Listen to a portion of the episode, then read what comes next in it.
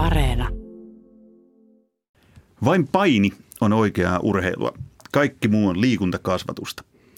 Näin sitä sanotaan ainakin painipiireissä, ja kyllähän painia kelpaakin hehkuttaa. Lajilla on järisyttävän komea tuhansien vuosien historia. Suomessakin painilla on pitkät ja menestyksekkäät perinteet, muun muassa 26 olympiakultaa. Miten painilla menee Suomessa nyt? Edellisestä olympiakullasta alkaa ainakin olla jo aikaa. Nyt tuntuu vähän siltä, että tämän studion tarvittaisiin vähän isommat tuolit ja vaikka muutama lisäneliö on nimittäin sen verran raamikkaat herrasmiehiä tänään urheiluulleen vieraan. Tervetuloa painijat Elias Kuosmanen ja Jere Heino. Kiitoksia. Kiitos paljon. Matto tuomarina tänään siis Jussi Paasia, arvostelutuomarina äänitarkkailija Marko Vierikko.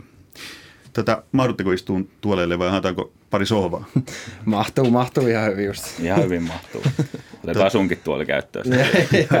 Tämä voidaan poistaa tuolit jossain vaiheessa pöydät, koska nyt korona-aika on siinä mielessä voitettu myös painin osalta, että nyt te saatte taas treenata. Kyllä. Siis monella lajilla, otetaan muuten tähän kiinni, monella lajilla esimerkiksi nyrkkeilyllä on sinänsä helpompaa. Että kun sä voit nyrkkeilyssä, sun on kaikkia välineitä, minkä kanssa pystyt treenaamaan. Mutta painissa täytyy olla elävä ihminen, johon tarrataan ja tapaiskotaan. Miten te ratkaisitte korona-aikaan sen, että ei, ei ollut treenikaveri?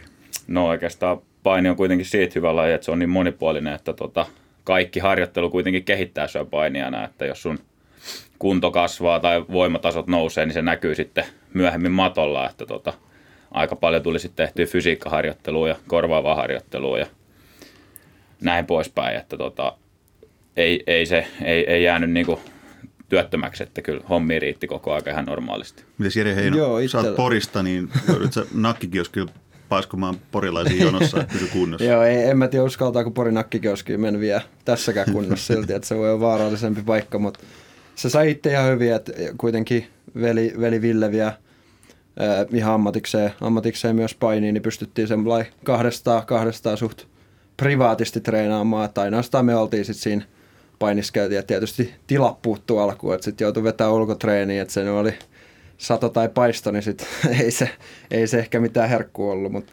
Sateessa painii veljen kanssa. Mitä sitä muutenkaan Siinä suomalaista kaunista urheilukuvaa. Porilaista kauneutta. joo, joo, todellakin. Se katsoo urheilukentän ohikulkijoita, mitä täällä oikein tapahtuu. Samat jätkät joka aamu ja vetää iltaan asti painiin. joo, pitkälti. Tota, kumpi vei voiton näissä? Kyllä mä nykyään, en mä enää ole isoveli, vaikka hän on isoveli, mutta hän on sen verran pienempi, että kyllä mä nyt jota kaiken, kaiken voito itselleni nykyään, että valitan Ville, mutta näin se menee nykyään. Onko Ville samaa mieltä? hän voi, joo, eikä hän voi, jos hän ehkä menee haastattelun mukaan ja riippuu mihin haastattelu menee, niin hän sen mukaan vastaukset.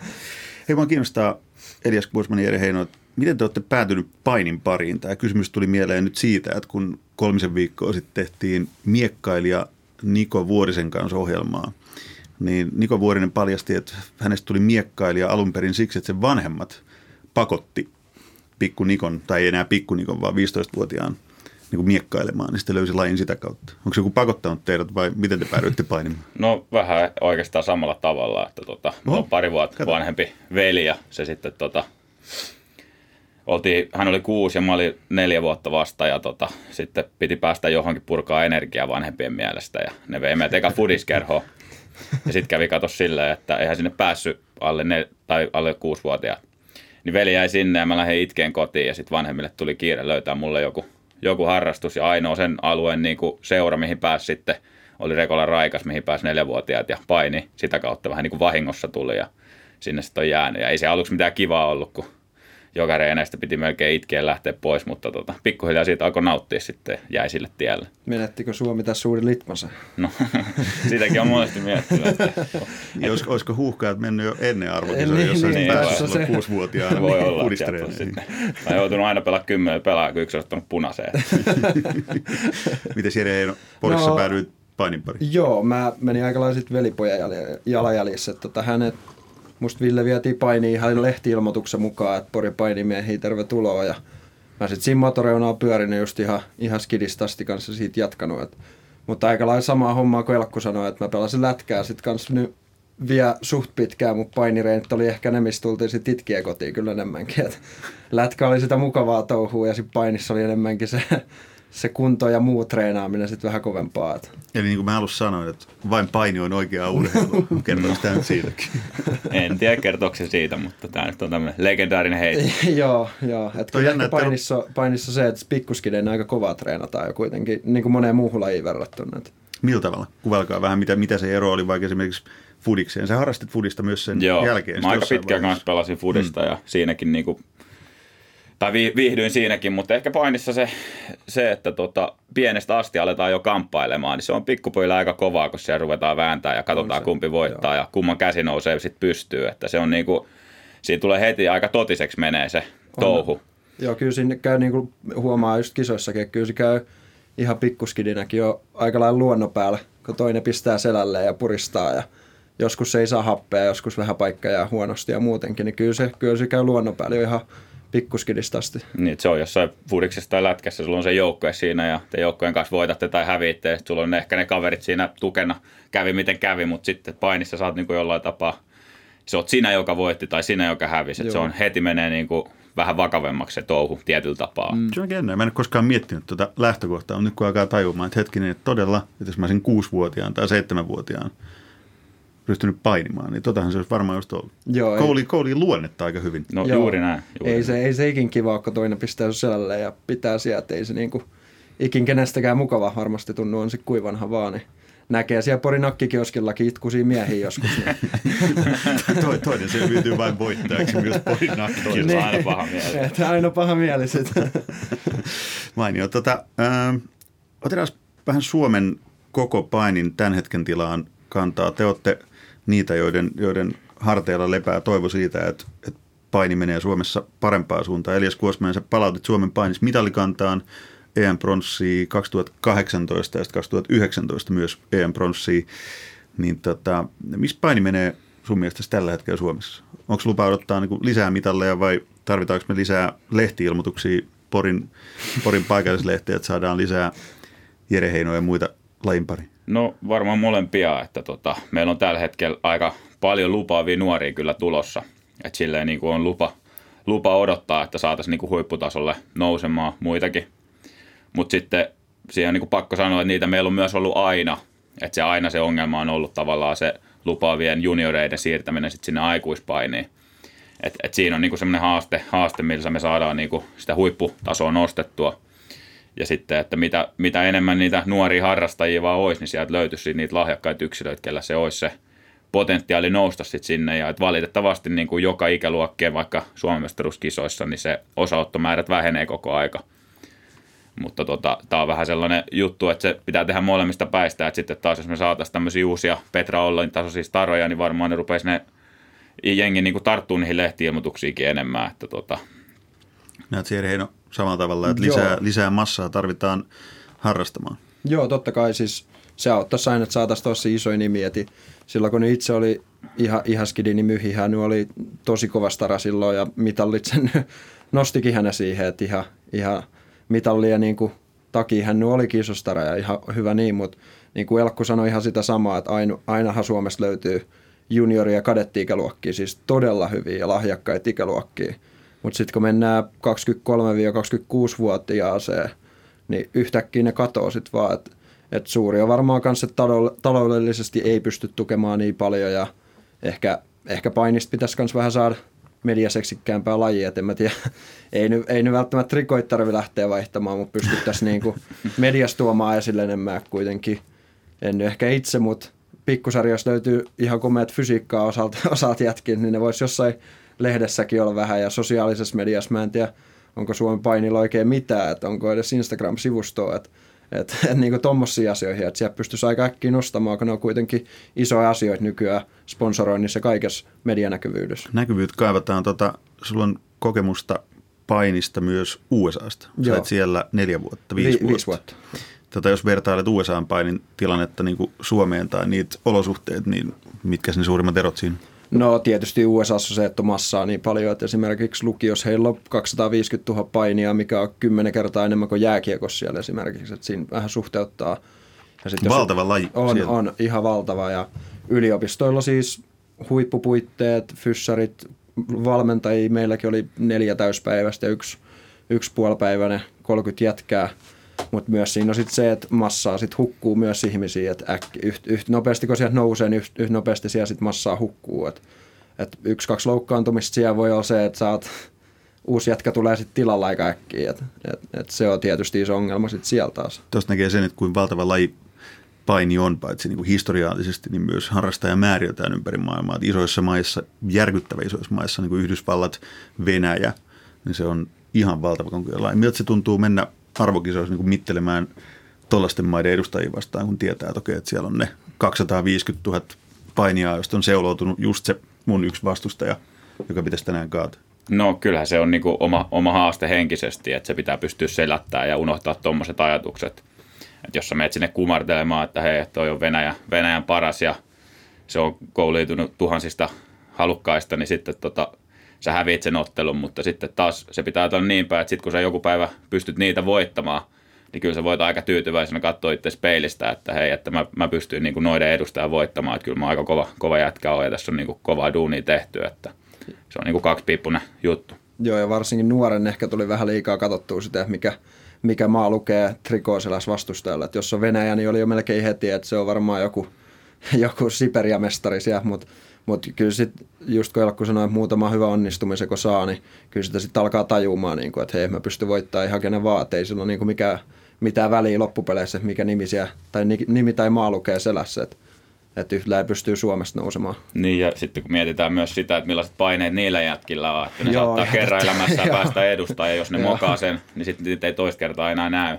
Tai sitten ne näkyy siellä Siberiassa. sitten, sitten ne näkyy jossain Siberiassa. Joo, ne... niitä hauskoja vapaa-painis, varsinkin Venäjä nyt. No, ihan heillä on just Venäjän valtava joukkue kerran sattunut, en sattunut, mutta muutama kerran kun venäläisen voittanut, niin kyllähän siellä coachin ilme on vähän sillä lailla, että en tiedä mihin, mihin mahtaa mies kadot ne seuraavalla kerralla. Että ei varmaan ensi kesässä enää näy, kun hävii suomalaiseen vapaa mutta itse se on aina vaan sitten enemmän positiivista ja nostaa itseluottamusta tuommoissa tietysti.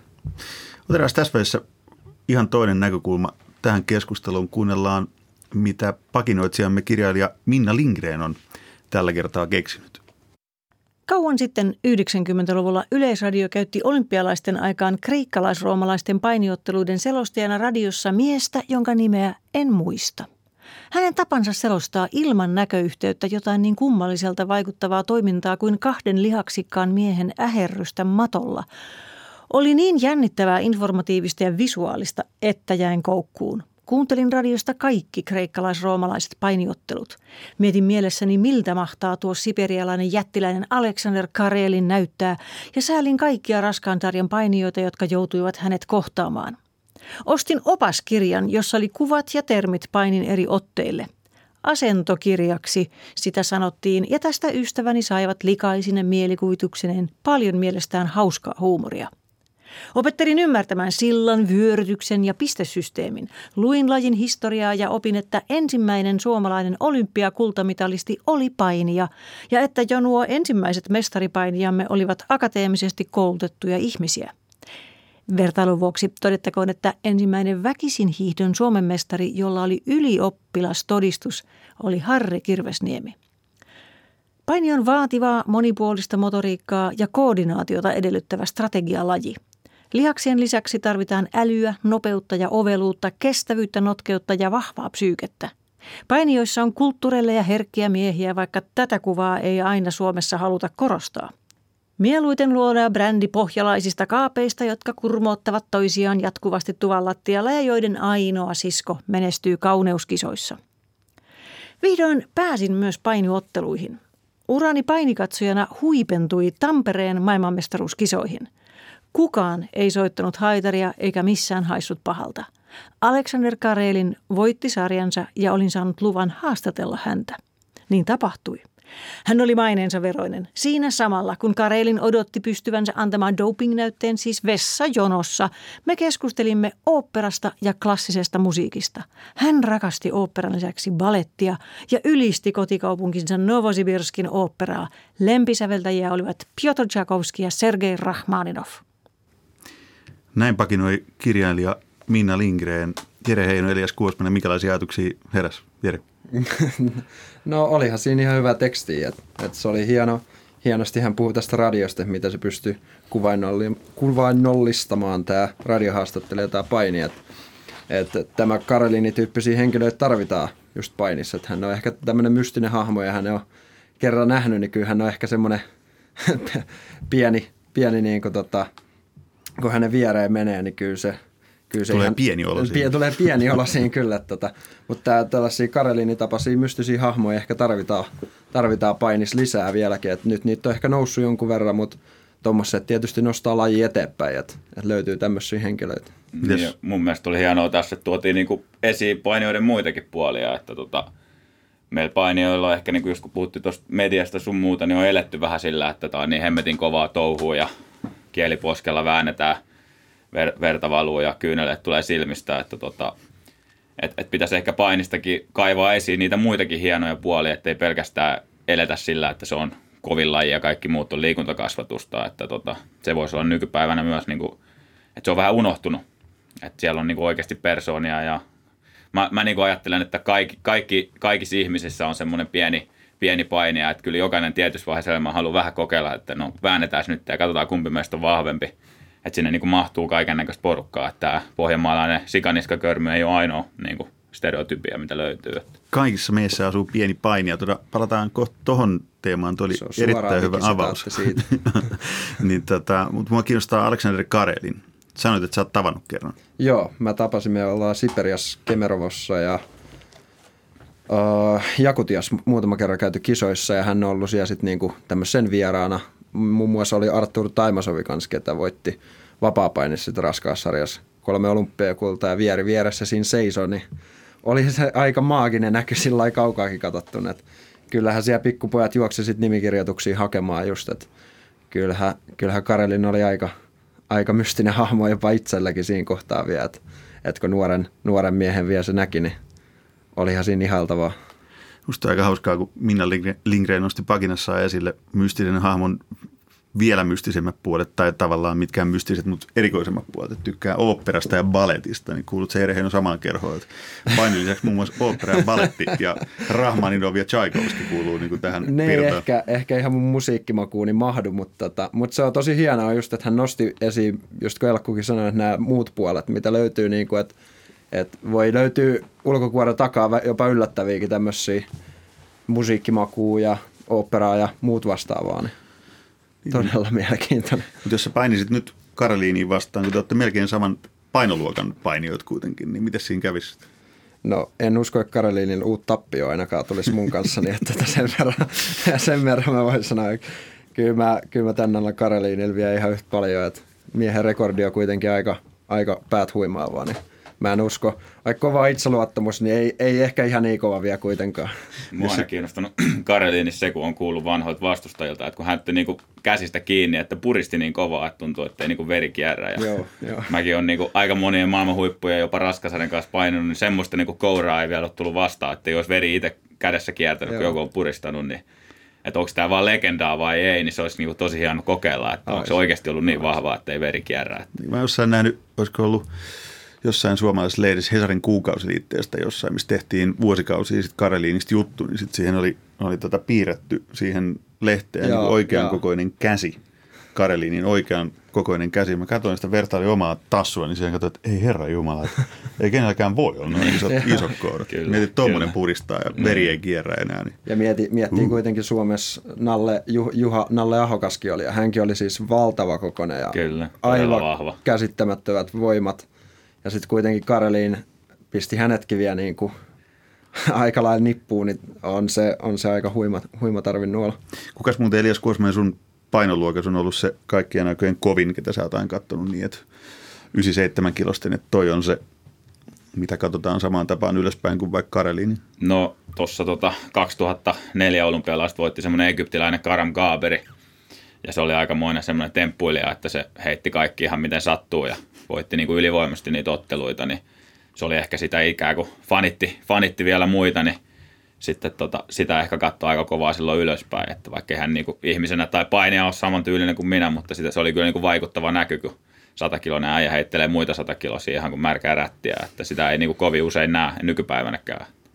Onko muita esikuvia painissa teillä, kun nyt tuli nämä jo mainittu ja Karelin, niin, niin keitä, keitä kaikki olette niin kuin matkinut tai ihaillut tai kenen polkuun seurannut? No tietysti tarvii itse löytää, tai itse nyt paljon just niin kuin painii seuraa niin kuin joka sarjaa, että ei pelkästään totta kai raskas sarjaa. Tarvii löytää joka sarjassa semmoisia juttuja, mitkä sopii itsellä tosi hyvin. Että totta kai ne Venäjältä oli sitten Saitiev, no itse asiassa veljeksekin vielä. Toinen voitti kolme kultaa, toinen sitten vaan yhden. Mutta Niin he vaan oli, yksi oli joo, vaan yhden, mutta he oli nyt tietysti tämmöisiä, mutta heidän tyyli ei ehkä itsellä, itsellä nyt juurikaan sovi, mutta sitten oli Venäjältä raskaassa oli myös Billy Markov, ketä oli nuoren voitti raskaassa todella paljon. Ja sitten mä hänet näin, hän palasi sit nopeasti pienen tauon jälkeen ja hänet näin, niin se oli kyllä semmoinen, että siinä oli ehkä vähän sellainen idoli, kun hän palasi nyt teki pienen comebackin, mutta hänen loppui sitten se aika äkkiä taas testien puolesta, mutta, tota, mutta tota, hän oli semmoinen kyllä, että hän katsoi paljon ylöspäin. Tota, nyt mennään siihen, mitä Elias Kuosmanen äsken nosti esiin, että miten paini saataisiin näkymään, kuulumaan ihmisten niin kuin silmiin ja korviin niin monipuolisena kuin vaikka mitä Minna Lindgren musta aika loistavasti pakinassaan kuvaili. Että paini on vaativaa, monipuolista motoriikkaa ja koordinaatiota edellyttävä strategialaji. Lihaksien lisäksi tarvitaan älyä, nopeutta, oveluutta, kestävyyttä, notkeutta ja vahvaa psyykettä. Ja muuten aikamoiset vaatimukset. No aikamoinen Tarvitaanko, lista. tarvitaanko nyt kaikkia tosiaan sillä? No kyllä, kyllä siinä tarvitaan, mutta et siinä mielessä on myös hieno laji, että sulla ei ole ihan pakko noita kaikki olla, että just vaikka Karelin olisi sitä älyttömän vahva, niin se pystyy sitten sillä dominoimaan, että myös se, että sulla on joku yksittäinen ominaisuus on niin kuin ylitse muiden, niin sitten sä voit viedä sen ottelun tavallaan sille osa-alueelle. Mutta noi on ne kaikki ominaisuudet, mitä painijat pitää löytyä ja mikä on sitten se oikea balanssi, niin ratkaisee, kuka voittaa. Olisiko toi just se, mikä, mikä sitten saa ihmiset kiinnostumaan painista, joille se näyttäytyy sitten vaan yksulotteisena tai semmoisen, että siellä ne porilaiset tai pohjalaiset körmyt vääntää nakkikioski jotain molskilla. Niin olisiko toisen, mitä, mitä pitäisi avata enemmän niin teidän painijoiden tai kaikki, jotka on lajin parissa, että hetkinen, että se on niin monipuolinen ja antaa niin monipuolisen, jos, jos nämä vaatimukset kun luettelee tässä, niin antaa niin monipuolisen siis, no liikuntakasvatuksen, Kyllä. vaikka se olikin se läppä toisin. Niin, niin, Joo, joo. No ehdottomasti ja mä ajattelen jotenkin niin, että nyt viime aikoina niin painista on tullut niin vähän menestystä, että se on että siitä ei ole niin kirjoitettu paljon ja sieltä ei ole niin sy- syvennytty niihin persooniin ja ihmisiin, että mä ajattelen niin, että jos joku vaikka voittaa olympiamitalin, niin sen jälkeen siitä ruvetaan sitten kaivaa esiin näitä kaikkia muita puolia, jopa sen vastustajia aletaan analysoimaan, jolloin niihin otteluihin saadaan paljon enemmän syvyyttä, kun tiedetään, että, että me painijathan tiedetään, millaisia me toiset ollaan, mutta tavalliset ihmiset ei tiedä. Mutta mitä enemmän sitä menestä tulee, niin sitä enemmän kirjoitetaan ja sitä tulee niin kuin ihmisten tietoisuuteen. Mutta myös on se varmaan meidän painijoidenkin vastuulla niin kuin puhua niistä asioista enemmän ja somessa ja haastatteluissa ja muuta, niin pitäisi niin kuin uskaltaa tuoda monipuolisemmin asioita esiin.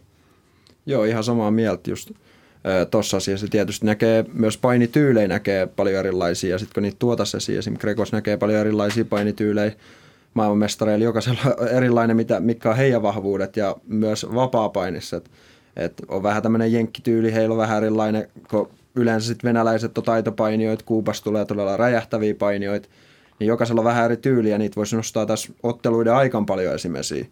Että normaalit tai ihmiset, ketkä ei ole painia seurannut, niin he pystyisivät ottamaan tämmöisiä pikkujuttuja esiin niistä matseista. Et se ei lajin nyansseja. Joo, että ne, se ei välttämättä tarvitse olla pelkästään sitä pisteytystä, vaan vähän, vähän että miten he liikkuu ja millaisia asioita he hakee ja vastaavaa. Niin. Jos ajattelee vaikka jotain ammattinyrkkeilyä, niin siinä kun tulee joku suuri ottelu, niin siinähän käydään, että paljon on kenenkin ulottuvuus ja kuka liikkuu ja kenellä ehkä loppuu kunto.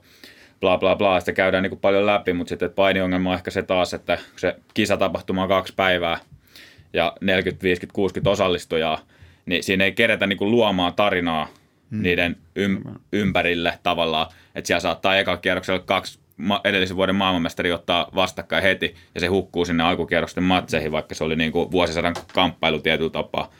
Et ehkä niin kuin yksikin, mitä pitäisi joskus miettiä, että olisiko tämmöiseen tietynlaiseen ammattimaistyylisempää, että olisi joku hallitseva vyö ja sitä käytä sitten haastaa, niin silloin urheilijoista voitaisiin tehdä mielenkiintoisempia. Nyt se on vaan, että 60 jätkää menee ja illalla jollain nousee käsi pystyyn. Tota, miten sitten toi, mitä Minna Lindgren pakinassaan veisteli, että painijoissa on kulttuurelle ja herkkiä miehiä, vaikka tätä kuvaa ei aina Suomessa haluttu korostaa. Että mieluiten luotiin se brändi siitä pohjalaisista kaapeista. Onko painijoissa kulttuurille ja herkkiä miehiä? No ihan varmasti on, että sitä niin kuin, tai niin kuin mä tuossa sanoin, että kaikissa, kaikissa asuu niin kuin pieni painija, että siellä on ihan, ihan kaiken näköisiä tyyppejä ja ihmisiä, mutta ehkä se on sitten se, mikä on niin kuin helpoin, helpoin tuoda esiin ja ensimmäisenä ihmisestä se niin kuin kovuus ja se, ja sitten kun ne uutiset on vähessä, niin sitten keskittyy aika usein niihin juttuihin. Että... Niin ja siis sen näkee aina sen perinteisen juttutyyliin, että sitten niinku aloitetaan sillä, mihin mäkin ehkä vähän alussa syyllistyin. Mm. Että siihen, isoja äijä täällä, körmyt ja hei mahdutteko tuolelle, ne vaan haetaan. Se voi sanoa, että herkkiä miehiä niin, täällä. Mä tunnen piston sydämessä. Mun olisi pitänyt aloittaa sillä, että nyt on äärimmäisen her- herkkiä ja kulttuurille. Ja, ja- niin, Kyllä, joo. mutta Opera siis- ja baletin ystäviä niin kuin Alexander Karelin. Kyllä, mutta on siinä myös, myös sekin fakta, niin kuin tuossa alussa puhuttiin siitä, että paini on niin kuin luonteelle aika kovaa. Että et kyllä ehkä siitä semmoiset herkimmät sielut niin kuin kouliintuu pois. Että et niin kuin jäljelle jää, jää myös, niin kuin, että ei se ihan, ihan pelkkä stereotypia ole, että kyllä sun pitää olla henkisesti tosi vahva ja sun pitää olla vähän semmoista hulluutta ja kovuutta siinä touhussa, mikä niin kuin on poikkeuksellista, että se jää, jää tähän touhuun. Että, et, et, niin kuin, että siinä on myös totta, mutta että jokaisessahan meissä on moni, moni puolia ja että, niitä, niidenkin niin kuin esiin tuominen niin ei varmaan olisi, olisi huono homma joskus. Varsinkin kun katsoo vaikka siinä maajoukkueen leirejäkin, kun siinä lyöt muutama porilaisia, muutama pääkaupunkiseudulta ja pari Lapista ja pari Pohjanmaa, niin on se aika me- mega, sekametelisoppa kyllä sillä lailla, että kyllä siinä niinku erilaisia persoonia löytyisi, että ei kaikki ole sitä samaa Stereotypia. stereotypia, mm. sty, stereotypia kuitenkaan, mutta niinku, kyllä sieltä löytyisi ihan monen näköistä henkilöä ja monenmoista kiintymystä.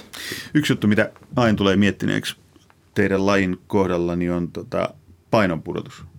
Se tuntuu jotenkin niin, vaikka itse lajin vaatimukset on jo noin kovat ja vaatii todella, todella niin kuin kovuutta ja sitkeyttä ja fysiikkaa ja strategiaa, niin kuin Minna Lindgrenkin tuossa luetteli ja me tässä puitiin. Niin sitten siihen päälle tulee vielä se, että ennen kuin pääset kisaamaan, ottelemaan, mm. niin pitää pudottaa painoa. Mä luin jonkun jutun hetkinen susta, Elias Kuosman, jos sä kerroit, että jossain kisoissa niin aamusaunalla pudottelit puolitoista kiloa. No joo, Ja sitten piti saman päivänä otella. Kyllä. Herra Jumala, jos mä pudottaisin, olisin tänä aamun pudottanut painoa puolitoista kiloa, niin mä en jaksaisi tehdä radio-ohjelmaa sen jälkeen.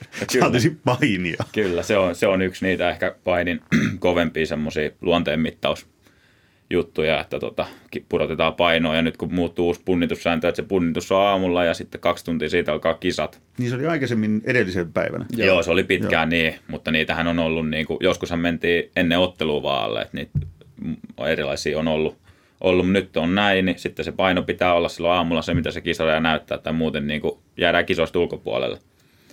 No miten, miten te hoidatte sen? Onko se niin kuin perinteinen saunaa ja ennen ei tulla pois ennen kuin vaaka näyttää tiettyjä No lukemia? Jerehän oli nyt- fiksu, se meni raskaaseen. Joo, niin mä oon ollut ikuisen painottaa. massakaudella tässä ne viimeiset, viimeiset kymmenen stressata. vuotta. Mun ei ole niistä tarvinnut stressat, mutta mut kyllä se huomaa varsinkin nyt kun vaihtuu aamupuntariin, että osalla painijoissa on todella vaikea, että ei pysty tankkaamaan ja nesteyttämään enää sitä melkein 24 tuntia, että nyt se on se kaksi tuntia, niin kyllä on huomannut, että osalla se on ollut todella vaikea vaihto siihen niin kuin kilpailuissa noissa pienemmissä sarjoissa varsinkin. Mitä ne, No, Elias varmasti Kuosmanen, mitä ne keinot on, mitä sä sit käytät nykyään, kun tommoseen joutuu? No kyllä se on se loppu, kolme neljä kiloa otetaan sillä nesteen poistolla tavallaan, että tota, laitetaan semmoinen tosi paljon vaatetta, yleensä käytetään semmoisia kumipukuja ja sitten tehdään niinku treeniä se kumipuku päällä, että saadaan hi- hien kautta niinku kaikki ylimääräinen neste Miten kauan, miten kauan sitä tehdään sitten? No se on niinku sen tarpeen mukaan, että jotkut joutuu tekemään monta päivää niinku peräkkäin, että saa ja sitten jotkut vähän vähemmän. Että mulla on ollut niinku semmoinen tyyli, että mä jätän sen puolitoista kiloa siihen aamuun vielä ja sitten aamulla teen vielä semmoisen tunnin treenin, ne kamat päällä. Jos ei ole lähtenyt, niin sitten mä menen vielä saunaan lopuksi. Et se sauna on aina vähän semmoinen riskitekijä, että kun se niinku rentouttaa lihaksia, että jos sä oot liian pitkään saunassa ja sun kahden tunnin päästä pitää mennä matolle, niin sulla on niinku semmoinen lihasjännitys pois, niin sulla voi olla, että sulla lähtee niinku vähän nopeutta ja maksimivoimaa pois, että sitä Sit se- saunaa yritetään välttää siinä niinku Sitten sieltä tulee se Karelinin tyyppinen jätkä, joka puristaa just sitä saunottua kroppaa. Juuri niin, näin. Jokainen voi miettiä juhannussaunan jälkeen, miltä tuntuu meidän maton sen. Monet tosi menee painimaan juhannussaunan Ja jälkeen se on totta myös. Sekin on totta. Mutta kuin, kuin raakaa se onkaan, niin sitä oikein pysty edes kuvittelemaan.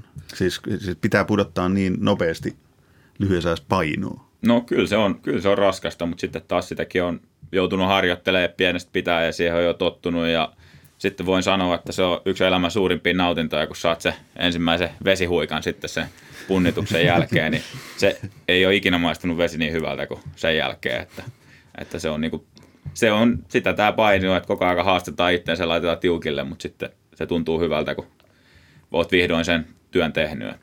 Mikä saa teet jatkamaan, jaksamaan tota lajia päivästä, viikosta ja kuukaudesta vuodesta toiseen?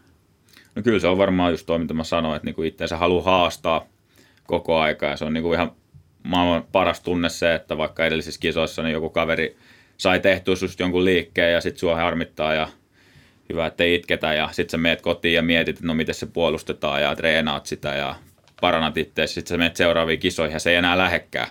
Niin ne on semmoisia niin onnistumisen tunteita ja fiiliksi, että en mä niin kuin ainakaan mistään musta niitä ikinä saanut kuin painimisesta, että se on niin kuin se suola itselle tässä hommassa. Joo, joo, vaikka just puhuttiin, että tosi monipuolinen laji ja vaatii paljon kaiken näköistä, mutta siinä pystyy myös niin oma kehityksen näkemään tosi hyvin, just kun sanoi, että, että jos toinen pystyy heittämään susta niin sitten treenataan sitten koton niin paljon, että ensi kisoissa ei lähde. Ja sitten sä huomaakin yhtäkkiä, että hei mä oon kehittynyt taas. Ja tämmöinen itse kehittäminen, ja tietysti se on nyt ihan pikku, pikkupojasta asti ollut tavoitteet, että haluaa maailmanmestari olympia voittaa, niin haluaa ehkä se kortti katsoa loppuun, että jos sitten 50 siinä Poritorilla grillijonossa sanoisi, että kyllä mäkin olisin joskus voinut olla, että voi sanoa, että ei sitten vaan riittänyt rahkeet tai riitti, että se on sitten joko tai, mutta ei, ei jää sitten ainakaan jossitteluvaraa niin, enää vanhempaina. Niin se maksimipotentiaali itsestään kaivaa Joo. ja katsoo, että mihin musta on. Joo. No mihin teistä on? Teillä on joku henkilökohtainen tavoite. Jere Heino heitti, että maailmanmestari ja olympia voittaa. No joo, ei sitä ainakaan kisoihin viittimen sanomaan, että mä haluan tulla viidenneksi tai kolmanneksi. että, tota, että, että totta kai se Piste sijoilla niin, piste sijoilla. Että musta, se, musta se ei itseä kuulosta kyllä korvaa ikinäkään hyvältä. Totta kai tarvii joskus oma, oma taso tietää. Itse, itsekin on nuoren lähti miesten kisoihin ja tuli ekoismatseissa maailmanmestareita, niin totta kai tarvii olla realistinen, mutta totta kai jokaista matsia esimerkiksi lähdetään voittamaan, että ei se oikein kysymys, mutta totta kai jos, jos näin, tähän näin paljon aikaa pistää ja tavoitteet tarvii olla, tarvii olla korkea sitten, että, että miksei tavoittelisi sitä kaikkein korkeimpaa sitten. Tavoitteet? No joo, kyllä se on maailmanmestaruus ja olympiakulta, mutta mä ajattelen sen vähän ehkä laajemmin sillä tavalla, että kun se rutiinitaso nousee sinne maailman huipulle, että sä voit niinku oikeasti pokkana sanoa, että sä oot maailman top kolmosessa – niin sitten sulla tulee, kun sä kymmenen vuotta painit, niin tulee hyvänä päivänä kulta ja huonona päivänä saat sitten vaikka viides. Että niinku semmoisen tason saavuttaminen on ainakin itsellä se, mihin mä tähtään, että olympiakultaa sitten siellä voi tapahtua tuomaripeliä tai huonoa tuuria tai tälle, että mä en niinku ikin halunnut ehkä nimeä semmoista yksittäistä tavoitetta, mikä on just se must-juttu, vaan enemmänkin se, että musta tulee – maailman huippu, vaikka niin kuin esimerkiksi ylihannuksella, että seitsemän arvokisamitallia ja yksi hoppea ja yksi pronssi. Okei, olympiakultaa ikinä ei tullut, mutta siihen on varmaan tuuri ja moni muu asia vaikuttanut. Että sen tason saavuttaminen niin on se mun tavoite. Miten pitkään te pystytte vielä niin lain parissa jahtaamaan näitä unelmia? Te olette aika nuoria miehiä kuitenkin vielä. Miten, no, pi, miten pitkään painijan ura voi pisimmillään jatkuu? No tämä on ihan mielenkiintoinen kysymys ja nyt kun seuraa niin urheilu laajempanakin trendinä, niin koko aika myöhempää, miesurheilijat niin kuin myöhempää ja myöhempää pystyy olemaan maailman huipulla eri lajeissa. Ja me ollaan molemmat niin kuin isoja jätkiä isoissa sarjoissa, niin kyllä ne meidän huippuvuodet voi olla vasta siellä niin kuin lähempään 30 ja 30 ylikin, että, että tota, ei, en mä, ei mitään rajoituksia pidä asettaa, mutta kyllä mä sanoin, että 40 jälkeen niin aika harva enää pystyy painimaan, mutta että katsotaan, katsotaan. Joo, vähän sama, että katsotaan kuinka kauan kroppa kestää, kuinka paljon pystyy, kuinka kauan pystyy taloudellisesti tätä tekemään. No se olisi ollut semmoinen seuraava kysymys, mistä, mistä rahat saadaan siihen, että vielä vaikka kymmenen vuotta tuossa väännätty. No tietysti menestys auttaa paljon, että sitten pystyy sponsoreiden ja muiden kautta jatkamaan, mutta jos se auttaa tietysti, jos nuoren heti saa menestystä, niin pystyy sitä kautta sponsoreille jatkamaan, mutta mut tota, muuten se on vähän, vähän semmoista pienen euro kanssa kikkailua, mutta tota, mut en mä itse ainakaan nyt niin paljon taloudellisesti mieti, että ei mulla niinku paini ole mikään sellainen, mä haluan tässä miljonääriksi tulla painimalla, mutta tota, se sitten, olisi... sitten täytyisi vaihtaa siihen show Joo, sitten tarvitsisi lähteä Amerikkaan takaisin. mutta toivoisin, että pystyisi niinku jatkamaan huippuurheilijaelämää mahdollisimman kauan. Että et voi olla, että se loppuu sitten kun seinää, mutta toivottavasti jatkuu mahdollisimman kauan, että pystyisi just se oma täyden potentiaali kattoa ja sitten sen jälkeen on sitten ohi tai ei. Mitkä realiteetit tällä hetkellä Suomessa on, jos joku nyt miettii, että paini edelleenkin kiinnostaa joku sen vuoden jälkeen nuorena nuori painija miettii, että, okei, että onko siellä nähtävissä, kun joissain lajeissa Suomessa on selkeästi polku, että jääkiekkoilija tietää, että, okei, että kun tehdään nämä asiat, niin se polku johtaa jollain todennäköisyydellä ammattilaisuuteen ja sitten sitä kautta johonkin menestykseen, niin mikä se painin niin kuin tämmöinen suomalainen polku tällä hetkellä on? No kyllä mä sanon, niin kuin se on kaikissa muissakin olympialajeissa tällä hetkellä, että tota, polkuhan, niin kuin, miten sinne pääsee, ei ole helppo. Mutta jos sä nykypäivänä pärjää, missä tahansa olympialajissa, saat se Suomen sankari, ketä tuo se olympiakulla seuraavana Suomeen, niin kyllä sun sen jälkeen niin kuin rahaa tulee ovista ja ikkunoista. Että ei nyt varmaan sama, sama tasolla kuin NR-sopimuksia, mutta kyllä sä siinä loppuelämää elän, jos sä muuten sitten hoidat asiat kunnolla. Että et kyllä ne niin kuin tulevaisuuden näkymät painijallakin on valosat, jos vaan, jos vaan niin kuin pärjää, että tuloksella saa, saa, saa mutta tohon, että onko meillä suoria semmoisia askelmerkkejä, mitä pitkin kävellä sinne huipulle, niin ei ehkä täysin ole, mutta tota, niin mikä, hyvin siihen tehdä. vaadittaisi vielä lisää? Mikä se olisi se No ehkä se on se?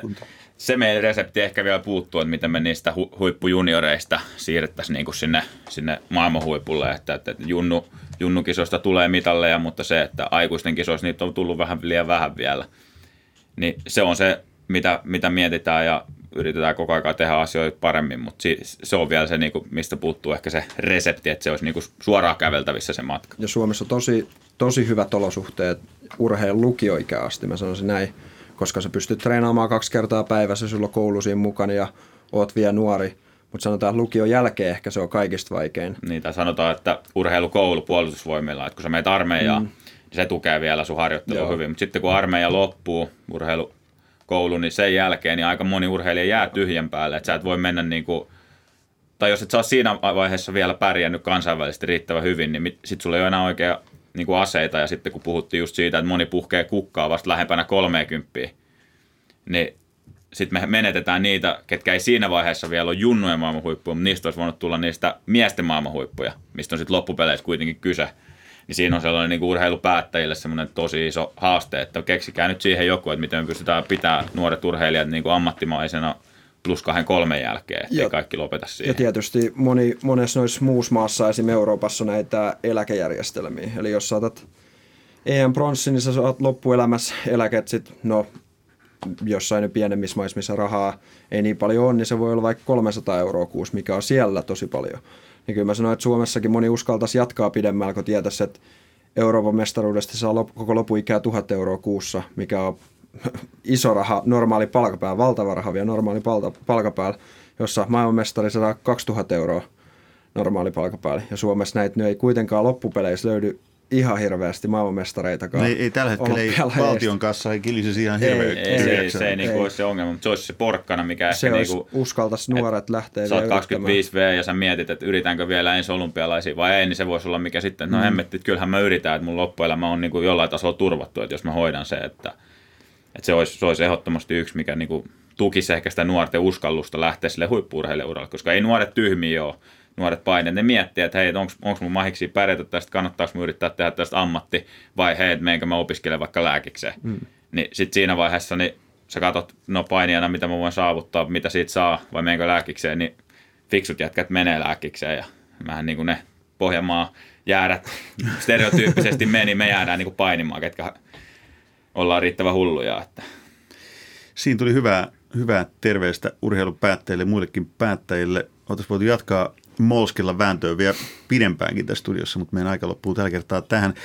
Iso kiitos vierailusta, Jere Heino, Elias Kuosman. Kiitos paljon. Kiitos, oli oikein mukava.